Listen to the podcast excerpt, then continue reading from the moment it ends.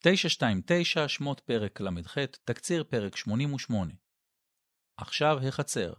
אחרי שבפרק הקודם רוהט המרחב הפנימי של המשכן, בפרק הזה יוכנו כלי החצר, מזבח העולה, פסוקים א' עד ז', והכיור, פסוק ח', ותוקם החצר עצמה, פסוקים ט' עד כ'.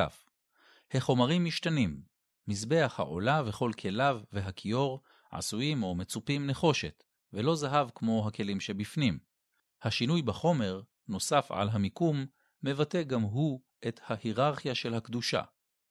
המזבח החיצוני משמש להקרבת הקורבנות, ובעבורו מכינים סט כלים שלם לפעולות ההקרבה, ויעש את כל כלי המזבח, את הסירות ואת היעים ואת המזרקות, את המזלגות ואת המחטות, כל כליו עשה נחושת. פסוק ג' הכיור משמש לרחיצת ידי הכהנים המשרתים בקודש ורגליהם. אין בפסוקים תיאור של צורתו, רק חידה מסקרנת על מקור הנחושת שממנה נעשה, במראות הצובעות אשר צבעו פתח אוהל מועד. פסוק ח' החצר היא הגדר המקיפה העשויה קרשי עץ, בדיוק באותה שיטה שבה נבנו קירות המשכן עצמו. ההבדל הוא ברמת הגימור. קרשי החצר אינם מצופים זהב, ואדניהם עשויים נחושת ולא כסף. כל הכלים מוכנים וזה הזמן להפוגה קלה לסיכומים. אלה פקודי המשכן, פסוק כ"א. מה סופרים? פוקדים? את כמויות החומרים שמהם הוכן המשכן וכליו, משקל הזהב, הכסף והנחושת. פסוקים כ"א עד ל"א.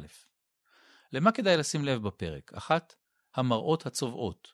פרשנים ודרשנים התגייסו לפתרון החידה ולהשלמת הסיפור שמאחוריה. המראות, מילה שמופיעה כך בתנ"ך רק כאן, הן כנראה כמו המראות בימינו, רק שהמראות העתיקות היו עשויות ממתכת שהבריקו אותה ולא מזכוכית. מצובעות כנראה הנשים שהביאו את תרומתן לאוהל מועד. למה מכל התרומות דווקא התרומה הזו זכתה לציון מיוחד? עכשיו תורכם להשלים את הסיפור. למה כדאי לשים לב בפרק 2? איתמר נעים מאוד. דמות חדשה מסגל ההנהגה הצעירה מופיע כבדרך אגב, עבודת הלוויים ביד איתמר בן אהרון הכהן, פסוק כ"א. מהי עבודת הלוויים? אולי המפקד של כל החומרים המופיע בפסוקים. למה כדאי לשים לב בפרק 3, נדבה וחובה? לצד התרומות שנאספו איש אשר ידבנו ליבו, הוקם המשכן גם על יסוד החובה מחצית השקל, המס הקבוע האחיד.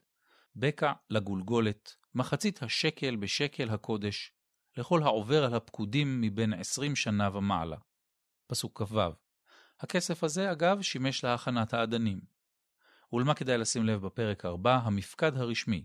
מחצית השקל היא סוג של מפקד, אז כמה גברים בני עשרים שנה ומעלה נמנו במפקד? שש מאות אלף ושלושת אלפים וחמש מאות וחמישים. פסוק כ"ו. לא מעט.